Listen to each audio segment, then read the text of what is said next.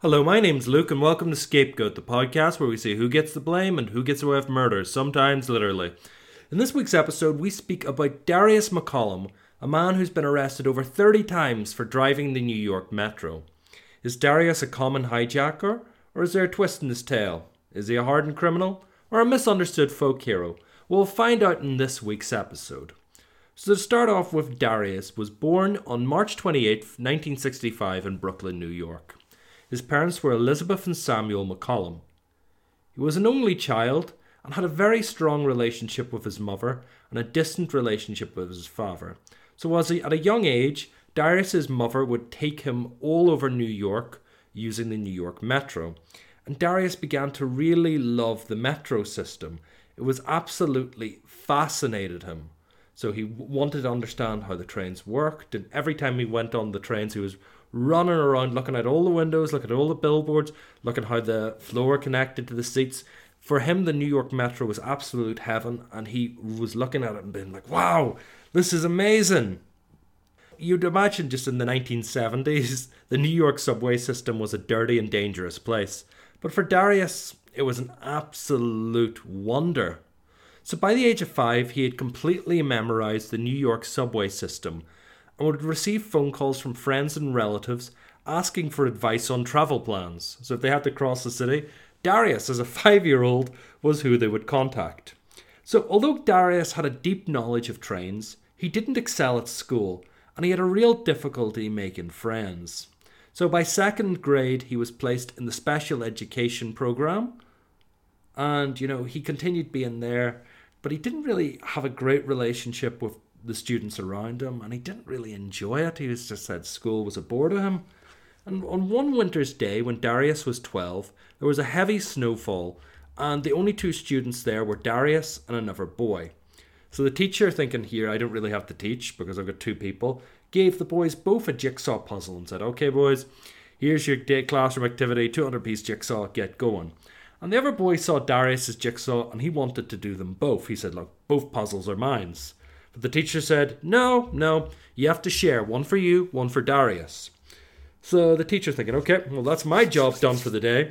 Just turned her back and started like tidying up shelves in the room and wasn't paying attention to the boys. And when her back was turned, the other boy snuck up to her desk and stole a pair of scissors. With Darius with his head down focused on the puzzle, the other boy plunged the scissors into Darius's back opening and closing them when they were stuck in his back, causing severe damage. So Darius screamed out in absolute agony, and the boy was going to plunge the scissors in again, but the teacher intervened, stopping the boy from doing more damage. An ambulance was called, but due to the snow, it arrived late, and Darius had passed out due to a blood loss. The scissors had plunged into his lungs and had completely deflated them, causing like fluid to fill his lungs, and they'd been an inch away from his heart. So if they had actually touched, if they'd gone through his heart, he would have fatally bled out. Darius was taken to hospital and stabilized, and after two surgeries, he was released over two weeks later. From this point on, Darius hated school and would frequently have panic attacks and avoid the other children. Shockingly, the boy who stabbed him remained his classmate, and they had to share the room together. So the only relief for Darius, he said, was when he was going to the school on the subway and leaving the school on the subway. Like he was like, "This is the only thing I get is a subway. I hate school. I don't want to be there." So Darius began skipping school and hanging around the subway all day. So when he was forced to go to school, he would act out and act erratically. But when he was in the subway, you know, he generally was just chilled out and was like, "Oh, I'm loving life. This is great." And Darius quickly just began, because you know he was a young, questionable boy, speaking to different MTA, which is the New York uh, Transportation Railway workers. And you know, he would quickly started to befriend people. He was like a very sociable person and he was very interested. And the men were like, oh, this guy's fascinating. And he would love to talk to them. He was very polite and he would do almost anything that they asked. So one day, one guy said, Here, um, would you start sweeping the office for us? Because this would be something I would really, I don't have time to do. And since you're hanging around, would you sweep my office? And he was like, Sure, sure, sure, mister. And he swept his office. And soon he began doing stuff like sweeping the trains, cleaning them, getting employees food, accompanying them on train rides, and learning all the buttons. So he was just like the mascot for different drivers that they were bored and said, Oh, hey, here's Darius. He can help me with my work. And, you know, you can accompany on me on rides. He likes it. I like it. This is great. Sooner or later, some employees began to let Darius drive the train. So he knew the buttons and they said, Look here, I'll be here, I'll supervise. If you get into trouble, I will always be able to jump in and stop you, but you can drive this train. And Darius is driving this train. And of course, you can imagine that he, if he had been caught, it would have been bad for the train drivers, but no one seemed to notice uh, this young man driving the trains. So Darius was in heaven. He was 13 years old and he was driving trains all over New York. And by this point, by the age of 13, he was actually doing this on a daily basis. He just stopped going to school and he was driving trains under the supervision of the other train drivers who were like, oh, this kid's awesome. He loves our job. Well, I'll totally get him to do his job. His mother still wanted him to go to school and would beg the MTA workers not to let Darius hang around. But he started to prove himself a valuable asset. The MTA workers began ringing him and asking him to join in their shifts. Workers began to fight over who Darius would be with. So he'd get a phone call saying, Here, come out here. And 15 minutes later, another phone call, Here, Darius, we need you here. And he said, Look, you know, I have to choose. I've been put in the spot. I have to choose which worker I go out and help. And he would say, like, the person who was always like more desperate for the help was the one that he would help. And for Christmas that year and for his birthdays, the workers began to give him presents. So they began to give him some MTA equipment. So quickly he had his own MTA uniform, keys, flashlight, hard hat, and badge. So although he was 13 years old, he had the full kit of an MTA like official. So on January 29th, 1981, when Darius was 15, he was asked by his MTA friend, Carl Shylock, to drive the train six stops from the World Trade Center Plaza and back and Carl would go and see his girlfriend. So this is the first time that Darius would ever drive the train alone. So it was kind of quasi weird him working there before, but now he was actually driving a train. So if he was driving this and the other person was in the carriage, potentially he could get into a lot of trouble. But Darius, wanting to help, didn't really see this as a big deal and said, Look, it's six stops there and back, so I'll be agreed. And basically said, Here, your girlfriend is also like a conductor on these trains. Let's keep this in the house. Let's keep this in the family. You go off and see your girlfriend. I'll do this route. And, you know, he just started driving and he did the announcements as politely as he could. He stopped at each station. He was picking them up. He was acting really professionally and he was having a great time being like, wow, this is like what it is to be a train driver. This is what I want to do when I'm older.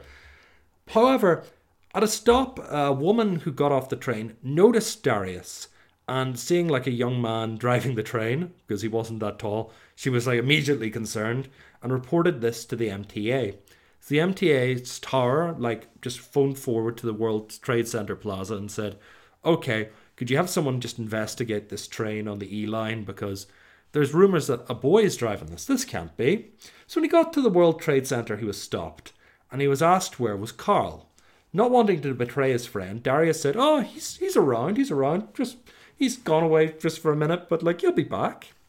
And, you know, the conductor thought that was okay. But then a dispatcher approached him. And I don't know if you know that much about trains, but the dispatchers are the ones who choose when your train can leave the station, where that's safe. So Darius needed this guy to say, go and drive before he could drive.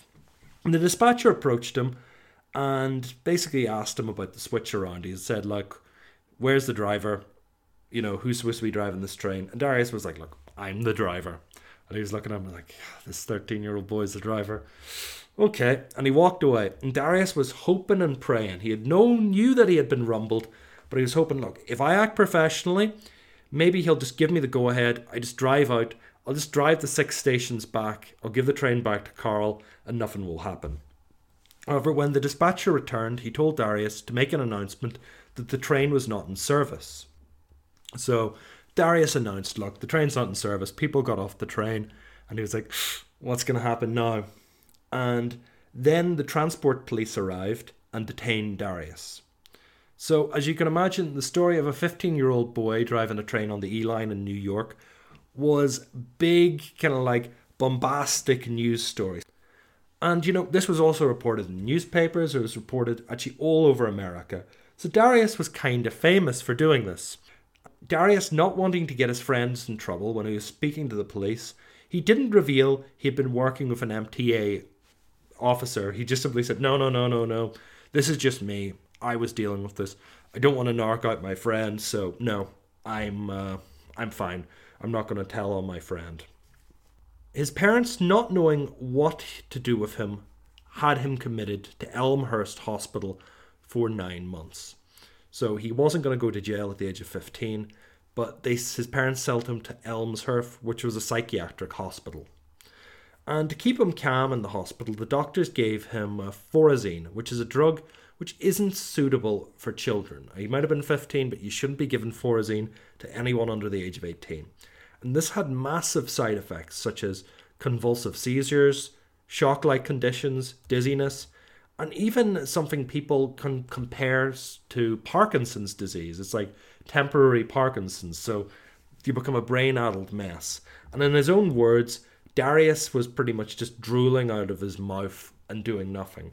But after nine months, his parents realized that Darius was being brutally sexually abused within the facility and thought, no, we need to get our son out of here. This is not a good place for him at all.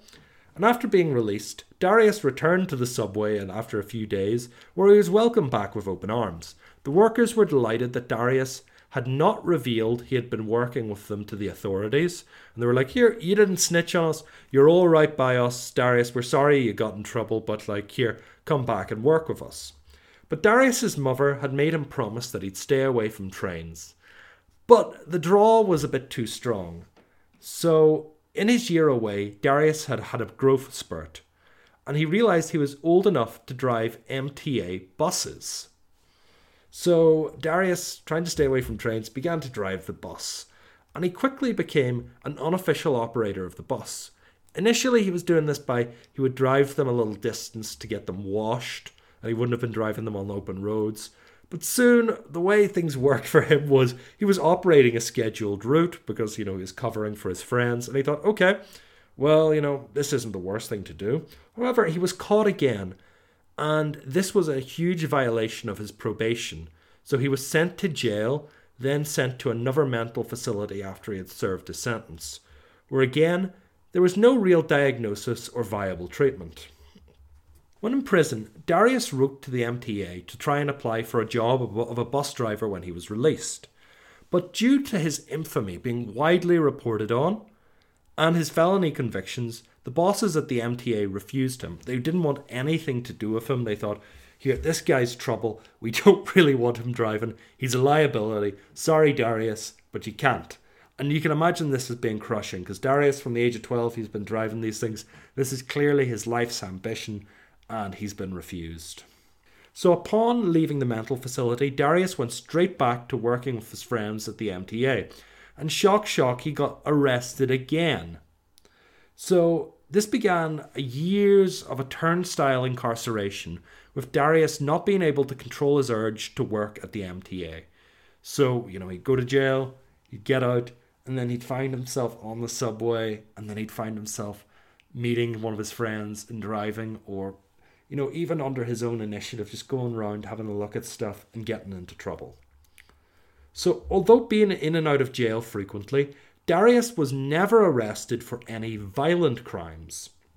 He never injured anyone while driving and has been described as courteous by both the passengers when he was driving them and the police who arrested him. So he's being so all his arrests are for driving public transport. But you know, even when he was being arrested, he'd wait for the police. He'd be arrested. He was kind of very amiable towards them. He kind of knew what he was doing, but you know, he didn't want to get he didn't want to cause anyone any harm. So at this time, Darius was represented by a lawyer called Stephen Jackson. Now, Stephen Jackson liked Darius for one reason and one reason only. Because Darius, every time he got arrested for driving this, he would appear in the newspaper And Stephen, being like a bit of a lawyer looking for a reputation and looking for big name clients, said, "Okay, I'm re- I'm representing da- Darius, and you know he would be the one in the newspaper talking about him and you know raising his profile." However, the lawyer Stephen Jackson regularly missed court dates, causing Darius to actually stay in prison for years longer than he should because you know the way the New York justice system was at the time, there was a lot of people backed up in the system. So if you got heard by a judge, you know, and you missed that, it might be six months before you got your next hearing. So Jackson not turning up was really bad for Darius. And when in prison, Darius got diagnosed as having Asperger's syndrome, which is a high functioning form of autism. If you've listened to our previous episode on Gary McKinnon, the Scottish hacker, this is also what he had.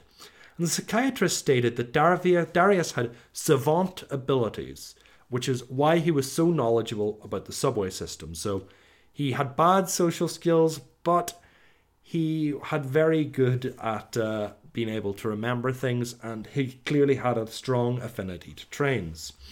The psychiatrist said that Darius had impaired judgment, and due to this, Darius could not view what he was doing as a bad action. Instead, Darius believed he was doing a public service and had difficulty understanding how people would react negatively to what he was doing. He saw, like, I'm just doing a job. I'm getting people from A to B, and I'm helping, and I like trains, and I'm helping my friends do this. So, what, why is this so bad? Why am I going to jail? And the Asperger's are also what kind of like why Darius lacked social skills and why he didn't get on with the other students in school. Like, you know, this was clearly a major problem for Darius. So the psychiatrist recommended therapy to help Darius. However, Darius didn't receive any treatment due to being incarcerated. So, incarcerated felons don't actually get any of these treatments, or they didn't in New York at this time. I don't think they do now, but yeah, this was a bad position for Darius to be. His Asperger's was actually used against him once when he tried to change his lawyer. So Stephen Jackson hadn't shown up again, and he was just sick and tired of being let down. So Darius said, Look, the court, can I either represent myself, fire Stephen Jackson, or get another lawyer? And when Darius said, Look, can I change lawyer? The judge replied simply, Due to his Asperger's, he had diminished capacity, which meant that he was unable to make the decision to fire his lawyer. He wasn't able to, the judge says, Look, you're not clear of mind enough to be able to do this. So he's clear enough of mind to go to jail, but not clear enough of mind to fire his lawyer. So when released, Darius tried to stay away from the MTA. But, you know, he would start to use public transport, and slowly but surely the impulse to drive would be upon him. When once released, Darius began to volunteer at the New York Transport Museum, which was a job he absolutely loved. And this job actually helped him a lot because it negated his urge to drive MTA vehicles. So, you know, if he was hanging around trains and talking about trains to people who like trains and giving guided tours, he was like, oh my god, this is as good as driving trains. I'm fine. But unfortunately for Darius, someone reported him to the museum, and although the staff liked him and wanted him to stay, their hands were tied and they had to fire him. So Darius had this as like, you know, a job which was actually keeping him out of prison, keeping him from doing bad things, and someone snitched on him, and unfortunately, he lost his job. So Darius ended up quickly being arrested again for, you guessed it, driving public transportation, impersonating an MTA staff, and what he actually, for this case, was accused of pulling an emergency brakes to stop the train. So they said, okay, you've got the keys to pull the emergency brake. Clearly you did it. But Darius refuted this, saying he would not pull the brake or he wouldn't do anything dangerous. And you know, no, this isn't me. So he, he did this around the year 2000. So Darius was in prison during the 9 11 terror attacks. And he volunteered his time and skills to make the subway system safe. Because people had heard of this guy saying, okay, this guy's clearly really super smart and knows the subway. He's the guy we should go to if we want to make sure that the subways are terrorist free. So Darius led a team of federal agents and the New York City intelligence detective and New York State police through the subway system, identifying different locations where intruders were able to enter without being detected. Although he was helping the government, he received no benefit and was made walk the subway system in shackles to show all the points of entry. People gave him no, you know, he was helping, but he had nothing going for him. And instead, the Department of Corrections noted that Darius was easily manipulated and a terrorist could gain valuable information from him. So, as a result of them saying this, Darius was placed into solitary confinement to stop him speaking to terrorists in jail. So imagine this this guy who's like kind, non violent, in prison, trying to help, and he's sent to solitary confinement for helping. But around this time, Darius had a bit of luck. Because fortunately, Darius's lawyer, who had been trying to get rid of, Stephen Jackson, was arrested for committing check fraud against one of his clients, the Capital One Bank.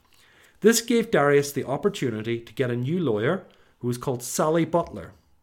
Darius's mother and father had now retired and decided to move to North Carolina for their retirement and asked Darius to join them when he got out. Darius believed that if he could get away from the public transport of New York City, he would not reoffend. Because he was just saying, look, I have to, New York's huge, you have to take public transport, and it's too tempting. But unfortunately for him, as part of his parole, it said he could not leave New York City. So he couldn't actually visit his mum and his dad down in North Carolina. And his mum and his dad were starting to get a bit sick and were like, please just let him come down. But his parole officers said, no, you have to stay in New York City.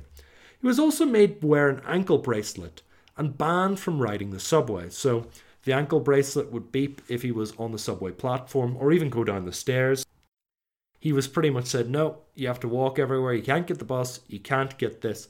If you're going to be in New York, you have to walk. And after two days, Darius could not continue this. His urge to use the subway was that great, he removed the bracelet and rode the subway. But this was soon discovered, and Darius was sent back to prison.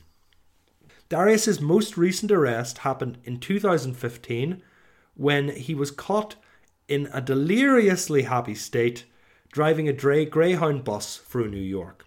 Again, he was driving completely like he was driving a set route. He wasn't like joyriding or doing anything like that. He was actually just enjoying himself by trying to help people and drive a route. So Darius was going to be evicted from his apartment that day, and becoming homeless was very distressing for him. What he actually had done is he had gone out and gotten the bus to use as a coping mechanism. So Darius's lawyer advocated for him to get treatment to deal with his compulsions, while the prosecution argued that he should be jailed for the rest of his life.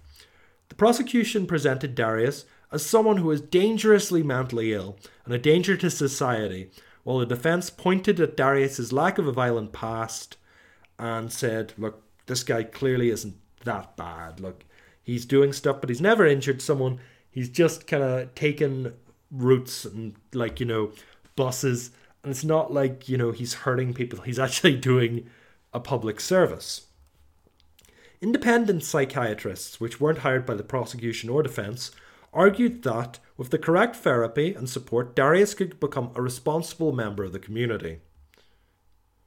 Turning up to his trial darius actually didn't have his hearing aids. He had actually lost his hearing aids in prison when he was awaiting trials. So he couldn't actually, his hearing was that bad, he actually couldn't hear or speak at his own trial to defend himself. The judge committed Darius to Mid Hudson Psychiatric Center. The website Free Darius Now describes the facility as hell on earth. The facility is notorious for abuse, neglect, and danger. Patients are doped up with massive amounts of narcotics, they are restrained and shackled. Straitjackets and isolations are common methods of punishment. It is morally reprehensible to put this kind, non gentle, non violent man into such a vile place. And that's a quote from Free Darius now. So that is where Darius is now. He is probably going to be. So to finish up, I would just like to make a couple of comments about the way I feel about life. this case in particular. The first thing I would just like to say is there's a big parallel between the way I feel about this and the story of Gary McKinnon, but I'm coming from it at a different angle. So, for Gary McKinnon, if you listen to that episode, you might remember myself, Paul, and Jerry. We were all a bit critical of McKinnon's behaviour, and we thought that he was actually using autism a bit of a scapegoat because you know he caused damage and he left notes saying like haha i am uh, you know i have done this and i am so smart. And then suddenly you know when it came to it he was using his mother to speak and butter wouldn't melt in his mouth. He did have some sort of malice to what he was doing. And i feel that darius you know to counter that has very very little malice. That watching interviews with him just looking at his general character he's a non-violent person whose crime was pretty much just driving a bus for his friends or there was an occasion that we didn't mention in the story where he like pretended that he was a manager of MTA and turned up to a site and made suggestions of like how to improve efficiency. And the workers there like were like oh this guy was actually great. He did improve efficiency and he was very kind and very nice which was another thing that Darius ended up getting arrested for. And just the way I feel is Darius he was doing something wrong, but I feel that his form of autism in comparison to Gary McKinnon's, he wasn't actually doing an awful lot wrong and he was just driven to be do to do these actions of like driving these vehicles and you know a lot of people are saying like he hijacked this he hijacked that I don't really think you know he was hijacking is the term you'd use or joyriding which some of the media uses he was kind of just doing a route, picking up passengers, taking their money, and like leaving the money for the company. It's kind of like a pro bono working for them. You know, he saw it as doing like a public good. And I understand that you can't really be taking someone else's property to do stuff, but for him to have been in jail for about 20 years of his life, or half of the years he's been alive since the age of like 15 when he got first arrested. He spent more than half of that in jail. I think this was incredibly harsh, and uh, yeah, no, I mean, it isn't something that I think should have happened. So, in comparison to Gary McKinnon, I think that uh, Gary was probably treated very leniently, and I feel that uh, Darius was treated like in a worse way. And there was a factor that we haven't really mentioned in the story that uh, I think also affected it was Darius. You know, we didn't mention anything about you know his ethnicity or anything like that, but Darius was black, and the thing for Darius is you can imagine in New York in the 1980s if you're like being around committing crimes or of any sort, like statistically, if you're black, you'll be treated far worse. That if it had been maybe a white boy driving the train at the age of 15 the woman might have have reported it, or you know they might have just waved it through, or the police mightn't have made it into the story or news story. You never know. So I think that was a factor in this as well, which worked against him being like a poor black person. Probably doesn't help your justice very much. And uh, yeah, I just kind of feel very sorry for him because his mother and different family people, different psychologists, just all suggested look, just give him a job at the MTA. Like it doesn't have to be driving something if you think he's a liability, but put him behind a desk or give him something that he's doing a tour of the New York subway or just something that involves trains so he gets his little bit of a kick. But like, you know, he's left, he can do his own thing. If you're looking at other people who've committed crimes far worse, like there's a guy called Frank Abagnale who was if you've ever seen the movie Catch Me If You Can, he was Leonardo DiCaprio's character. He was the fraudster who pretended to be a doctor, pretended to be a lawyer. He was doing awful things like when pretending to be a doctor, he was giving people medicine and you know giving people advice as an untrained doctor. And what happened to him was he just ended up being hired by like security firms to become like a white hacked anti-fraud person. So he ended up making money being paid in the private sector and public sector for his crimes.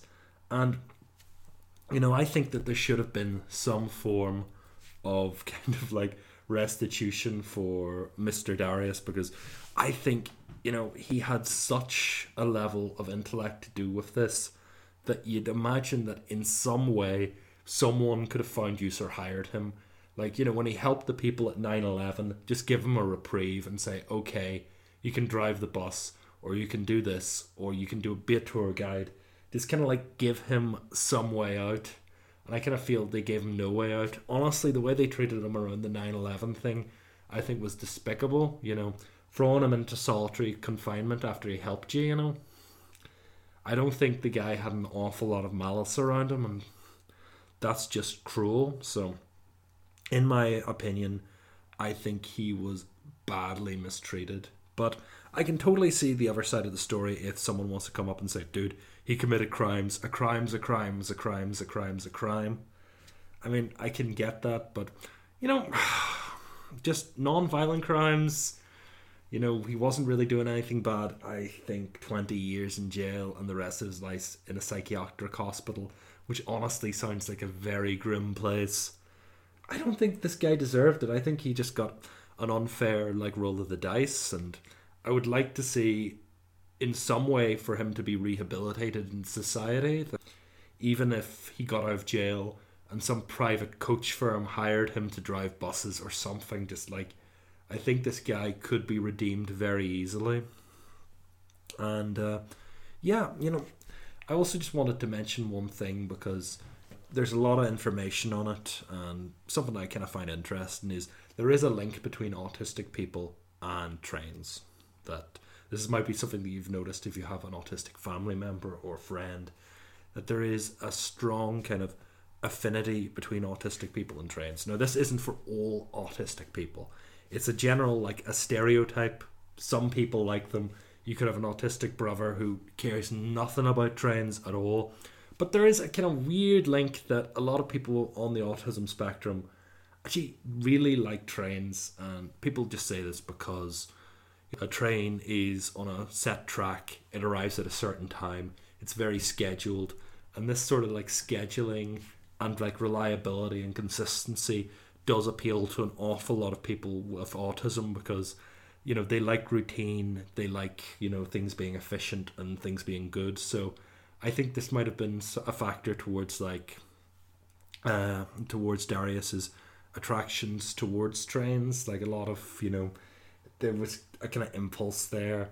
I kind of wish he had been able to control it, but going by the extent of what happened to him, I think he had no control over that. It was just, oh, magic. Like, I need to do this. Complete compulsion. And yeah, that's uh, the story of him. Oh, there was another little story I just wanted to mention that Darius actually ended up getting married to a lady, and she was South American, and she spoke not one word of English. He spoke only like non-Spanish, so they were married and they couldn't speak to each other, and they ended up splitting up because she thought he was cheating on him, and you know he was leaving the house late, early in the morning or late at night, and she was just like, you know, this guy's cheating on me, and she confronted him and what he had actually been doing was just going down to the station platform and looking at trains. And she said, Darius, you have to make a choice. It's the trains or me. And uh, he said, Look, I'm sorry, but I'm always going to have to choose the trains. And, you know, just thinking about that, the amount of time he lost, this sort of thing, I think he had very little control. And just one final thought I would like to say is this episode makes me think a lot about uh, the need for not snitching because like I understand reporting stuff to the police if something bad is happening, but an awful lot of this story relied on people who kind of like just reporting him, like you know the lady reporting him driving the train, or the people reporting him when he was in the transport museum. Darius kind of was the good guy via like not snitching out his colleagues, and you know he probably would have been a lot better off if he had just said, "Look, Carl asked me to do this." it just wasn't in his nature, and you know, I think that's generally the story. So, yeah, this is something you'd avoid. So, thank you for listening to this. I would advise anyone, if this is your first episode, to go back and listen to the Gary McKinnon one because there are some very strong parallels between these cases.